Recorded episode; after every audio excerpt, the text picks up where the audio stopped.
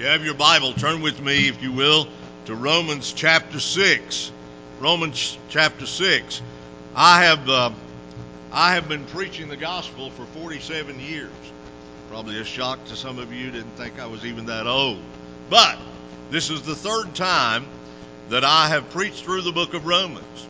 And looking back over my notes uh, from previous times, uh, apparently uh, I, I, don't know what I'm talking about with in reference to these verses because I've just been all over the proverbial map as to what exactly I believe about them.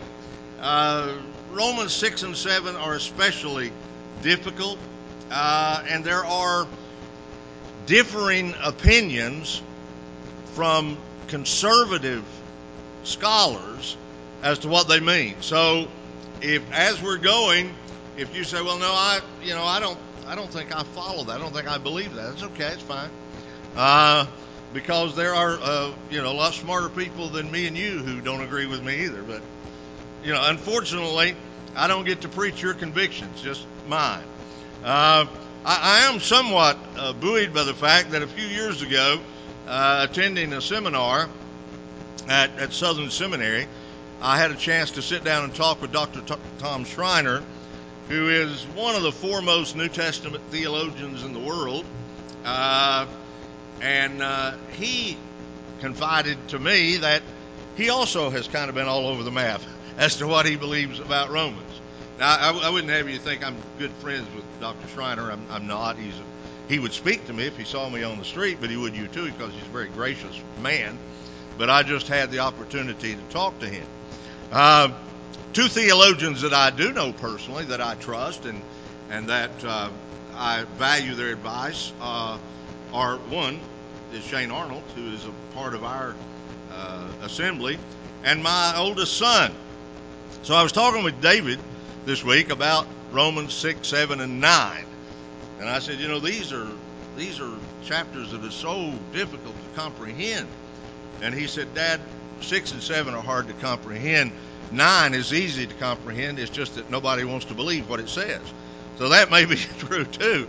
But Dr. Schreiner points out in his commentary on Romans that this is a very difficult section of the book. And there have been much controversy about uh, what Paul is talking about here. For instance, many scholars posit that water baptism is not in view at all in Romans chapter 6, um, some that I read after that I greatly admire. But I agree with Dr. Schreiner that spirit baptism and water baptism were so inextricably linked in the mind of Paul and first century believers that they could scarcely conceive of them being separated. So I, think water baptism is in view here. And the first question, obviously, that arises when we look at the text is what does Paul mean when he says that we have died to sin? How can we who have died to sin still live in it? Uh, I remember seeing a, a, cartoon in Leadership magazine a few years back, and two couples were talking, and, and one woman says, Well, I, I don't think I've actually died to sin, but I did feel kind of faint one time. That, that's kind of the way I guess most of us feel about Romans uh, chapter 6, verse 2. Sometimes I have to admit I don't feel very dead to sin. Sometimes I don't even feel faint, to be honest with you. Uh, but what is Paul talking about? What does he mean? Uh, and it, it's not just that he says it one time either. Uh, as we're going through this chapter, if, if you think I'm repeating myself, I will be because Paul repeats himself. I mean, he mentions it in verse 3, verse 4, 5, 6, 7, 8, 11, and 13. So being dead to sin is obviously something that Paul considers to be uh, very crucial, very important to living the Christian life. And yet it's so very difficult to understand because a lot of times we don't feel very dead to sin. Uh, commentators differ but most agree that in Romans 6, Paul turns from the subject of justification to the subject of sanctification, or how we grow in holiness. Now, that is not by any means universal. Again, Martyn Lloyd-Jones, who is one of my favorite authors uh, ever, disagrees rather vehemently with that viewpoint. And there are other good men who follow him. And it's difficult for me to disagree with someone who I love to read after as much as I do uh, Dr. Lloyd Jones. And they may be right. Uh, but even though the section obviously flows out of chapter 5, as Lloyd Jones argues with the, the then, what shall we say then? It seems to me that Paul is beginning a, a new thing, and he will pursue it to the end of, of chapter 8. If we have been justified by grace alone, through faith alone, in Christ alone, then how do we grow in grace? We have seen that justification deals with the penalty of sin. Our sins are forgiven. All of our sins are imputed to Christ. All of his righteousness is imputed to us. But then, how can we live a holy life now that the power of sin is broken? Chapter 6 falls into two main sections. In the first 14 verses, Paul addresses an objection that he knows will follow from what he has been teaching about God justifying sinners by grace alone. Uh, it is apart from any merit, and so he is responding especially to what he said in, in, in verse uh, chapter 5, verse 20, where sin increased, grace abounded all the more. And the anticipated response is if God's response to increased sin is to pour out superabundant grace, then maybe we should sin as much as we possibly can so that God will be more gracious to us. You remember that that Paul brought up that same objection back in chapter 3 verse 8 where he said they're saying let us do evil that good may come. And his response then was their condemnation is just. Here in chapter 6 verse 2 he uses a uh, negative in the Greek that is so strong it's, it's hard for translators to get it. Personally, I think the ESV here is a little weak. By no means doesn't quite cut it. Maybe, maybe the best translation of this is in the Old King James, where it says, God forbid. It is a very, very strong negative.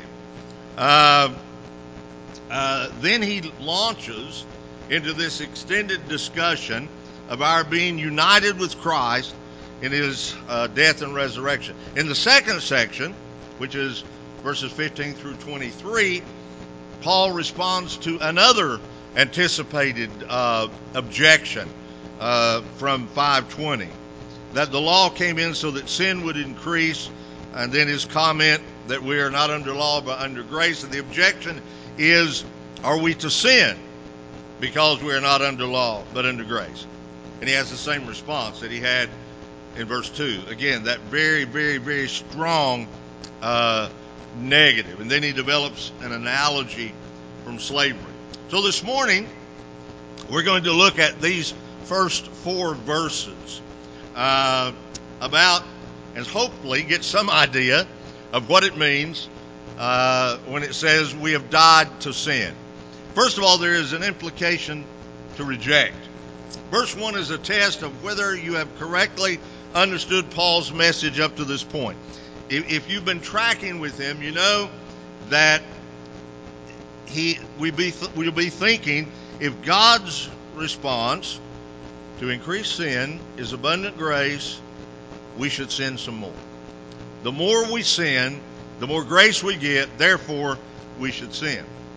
Since God freely justifies not those who try hard, not those who work for it, but rather those who do not work. And since God justifies not the godly, but the ungodly, not good people, but bad people, then why work at being good? Uh, if God is gracious toward sinners, then shouldn't we just sin and ask for grace? I mean, isn't that the way it should work? Uh, one unbeliever of a past day said, I like committing crime, God likes forgiving them. Really, the world is admirably arranged. Is that the way we should all live? Since God likes forgiving sin, we like sinning, then the world is admirably arranged. But the point is here, here's the point get this.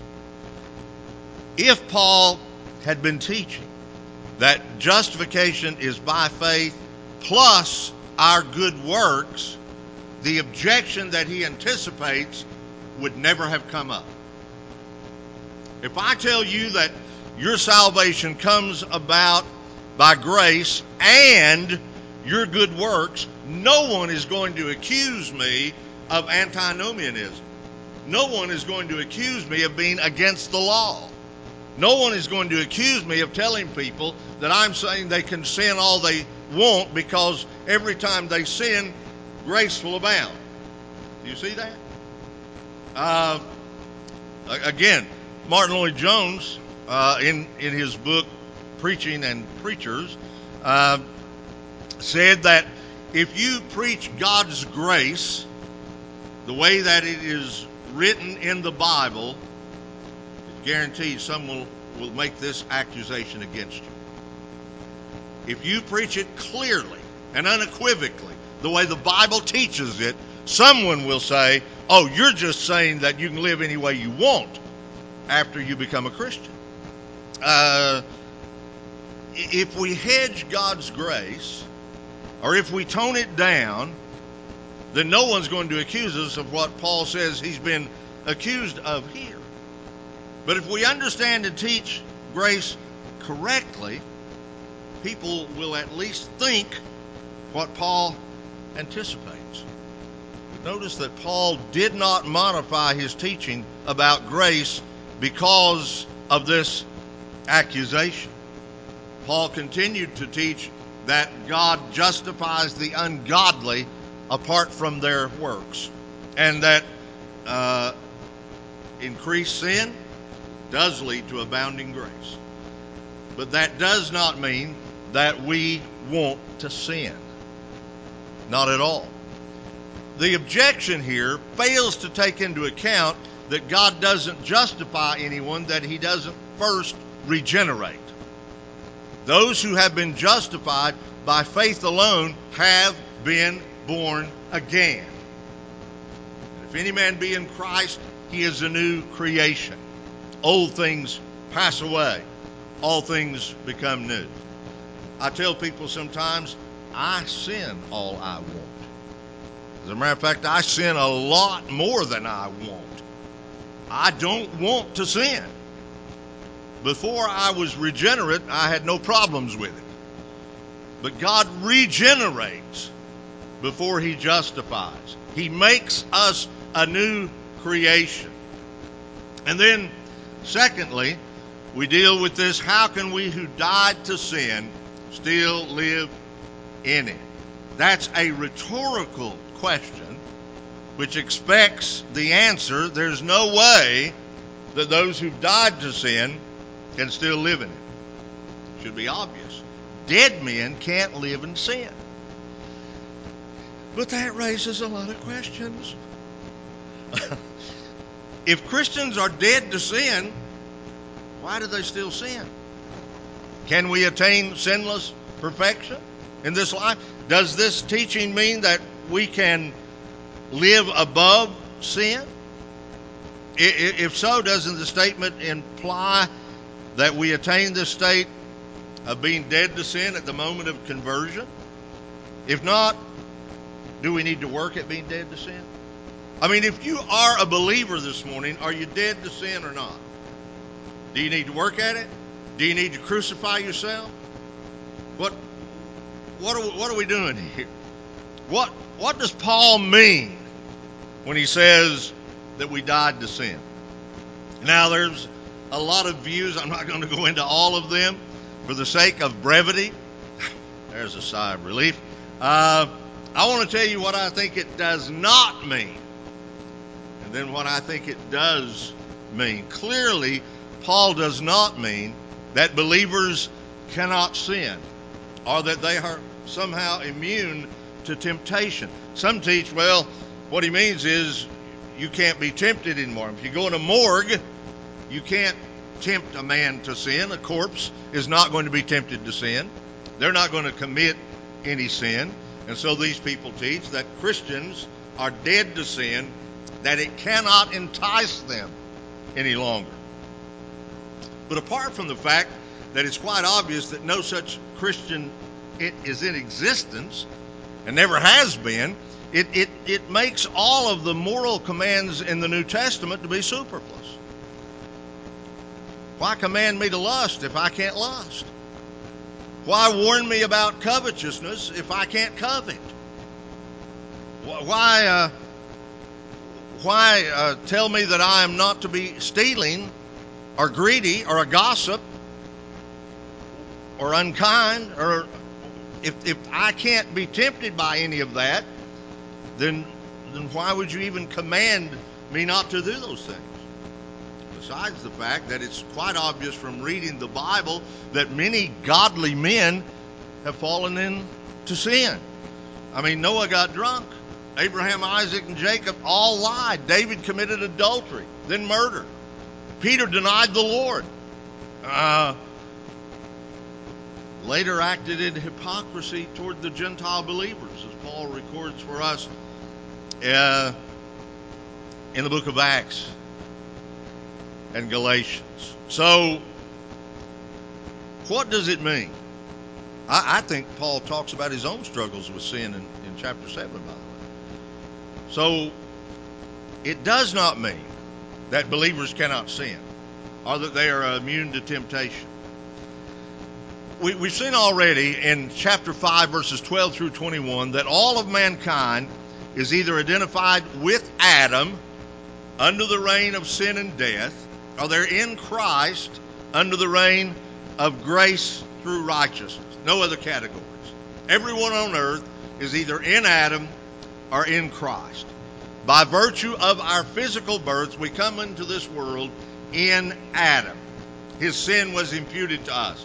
When Adam sinned, we sinned. But when we trust in Christ, we are transferred from the headship of Adam under the headship of Christ.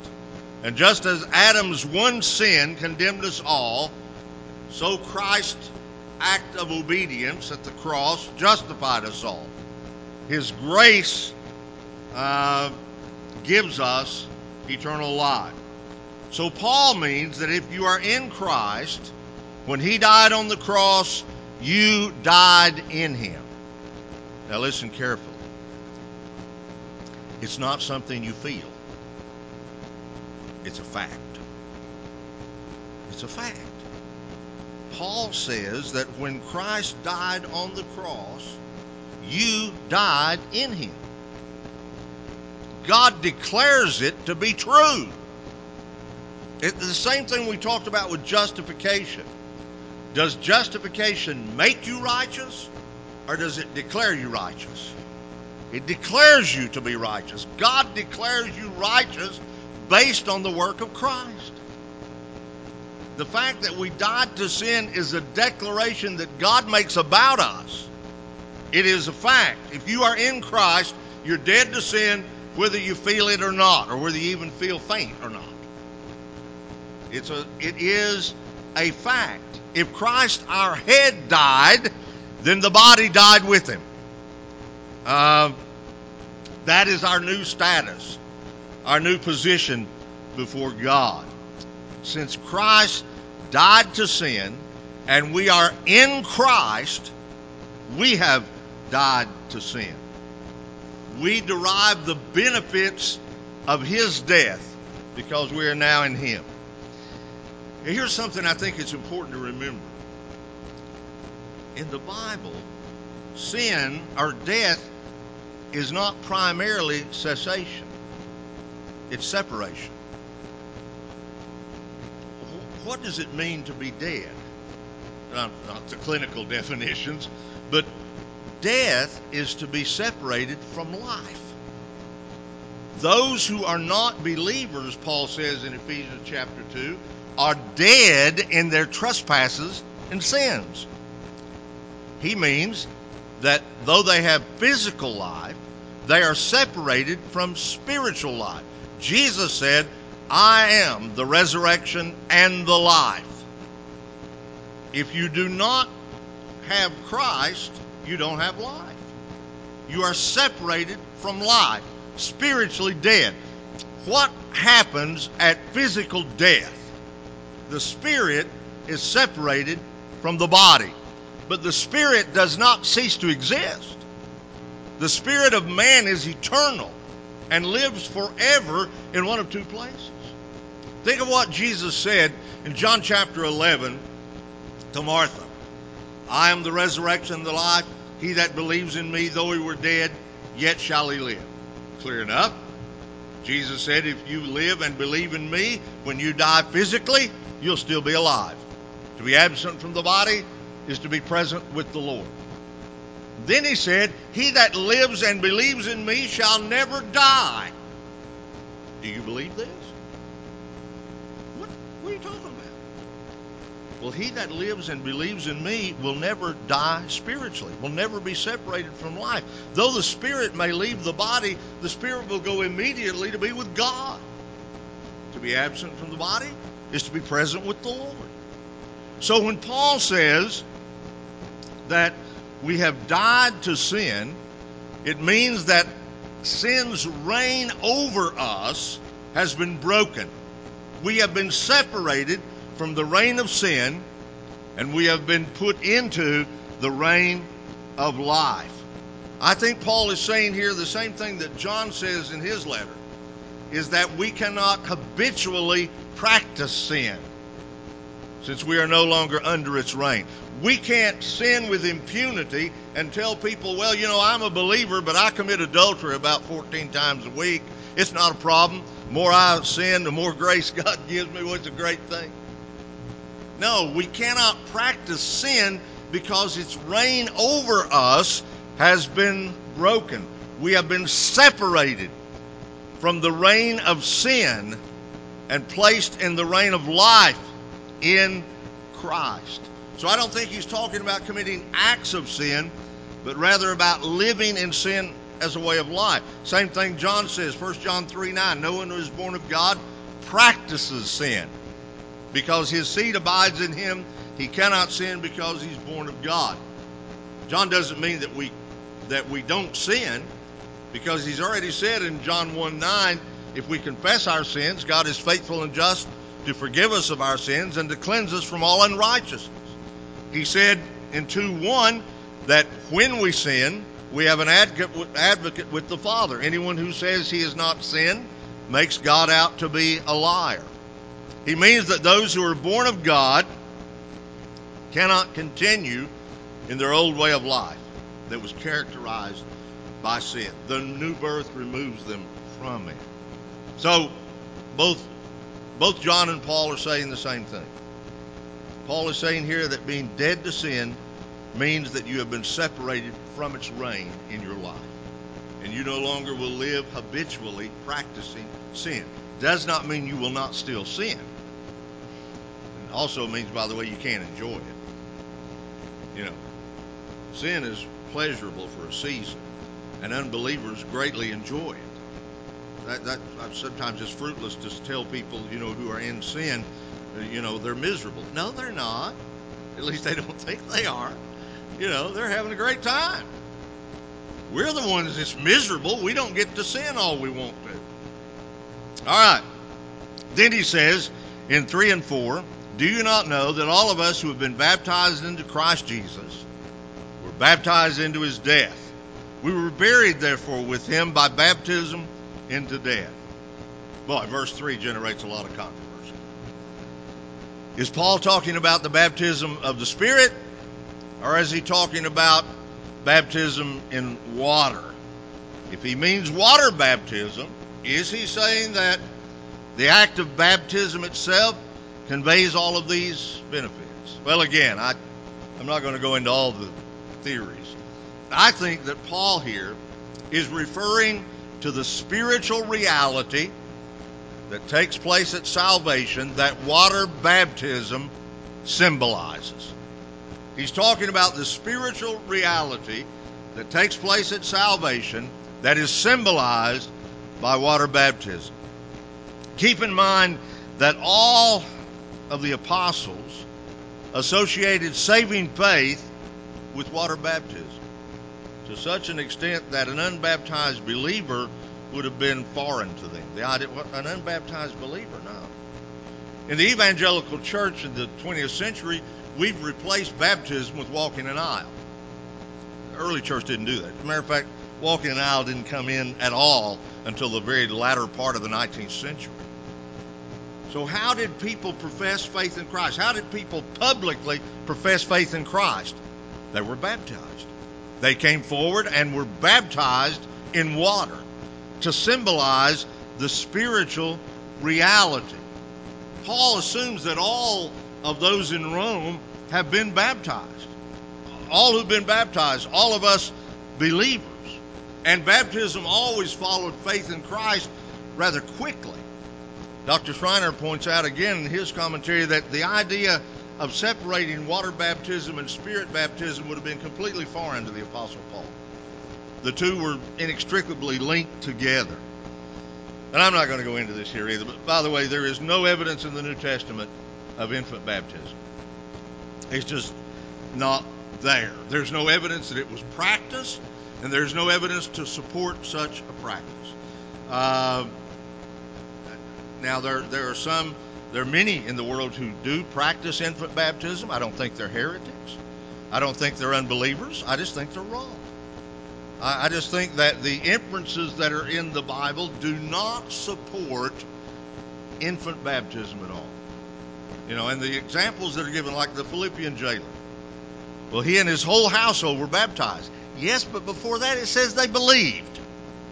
They believed and were baptized. And that is the pattern throughout the New Testament. They are believed and then they are baptized in order to convey, again, that reality. What, what does water baptism picture? What are we doing when we are baptized in water? It's identification. We are identified with Christ in his death, burial, and resurrection. And the word, by the way, too, clearly means to immerse. Even John Calvin said it meant that. Uh, to be baptized into Christ's death is to be totally identified with Christ in his death. When he paid the penalty of death for sin, we paid the penalty in him.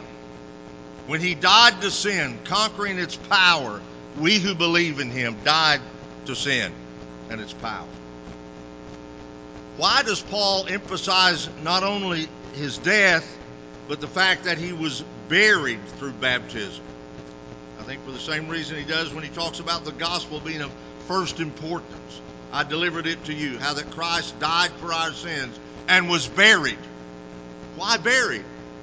Because, as a general rule, you don't bury people that are still alive. The fact that Christ is buried means that he was dead. Same thing with us. That's what is symbolized in, in water baptism. Death has occurred. We have been removed from identification with the reign of sin. To say that we are buried with Christ means we really died with him. Baptism by immersion pictures this when a person goes under the water. Think about it. If the preacher held the person underwater long enough, they'd really die. There's been a few I know. But anyway, it, it is a matter of being identified. Immersion pictures that spiritual reality. When we believed in Christ, we became fully identified with him in his death and burial. And we are united with him in that historic action. And coming out of the water pictures Christ identifying with him in resurrection. We are buried with him, death. We rise to walk in newness of life. Water baptism pictures our death, burial, and resurrection with Christ, which took place historically when Christ died, was buried, and rose again on behalf of his people whom he has redeemed. Uh, that was applied to us the moment that we believed, but we express it symbolically in water baptism. That's why everyone who professes faith in Christ should be baptized in water. For that is the way that you publicly say to the world, I have I am identifying with Christ. I've died with him. So then there's an obedience to render. Just as Christ was raised from the dead through the glory of the Father, so we too might walk in newness of life. Christ was raised bodily from the dead, not just spiritually. But spiritually, we were in him. So that when he was raised in victory over sin and death, we were raised too. We will not receive our resurrection bodies uh, until we reach glory. And at that time, we will be completely free from sin. But before then, the action on our part, as a result of our spiritual resurrection with Christ, is that we should walk in newness of life. We should walk in newness of life. Paul says that we walk in newness of life, being raised from the dead by the glory of the Father. Uh, as a result of our union with Christ and his resurrection, we're not to sin all that we want. We're to walk in newness of life. We're to walk as those who have died to sin and been raised to newness of life. Our whole worldview changes. God's Word transforms our mind. Our motive for what we do is no longer selfish, but rather for the glory of God. Our attitude in trials is not complaining, but rather we're thankful to God. Our emotions are to be marked by joy uh, and hope. Our character should be developing the fruit of the Spirit. Our use of time and money should be evaluated in terms of eternal values. And we should be walking in consistent obedience to the commands of God, which we know to be for our good and for His glory. So, Paul is not talking here about sinless perfection. Rather, he is talking about a direction of life in which we sin less and less as we grow in grace. I, realize that this concept is difficult to grasp. Uh, I, I, for one, have wrestled with this dead to sin uh, for many, many years. But I think sometimes we complicate it unnecessarily. And I think that comes because we don't feel too dead to sin. As a matter of fact, we're not feeling even real faint sometimes we have to understand that it is not a feeling, it's a fact. This is a fact. Paul said, You're dead to sin. You're dead. Know that. Know that. You have been separated from the reign of sin and death. You are now under the reign life and grace through righteousness. Let's pray. Our Father and our God,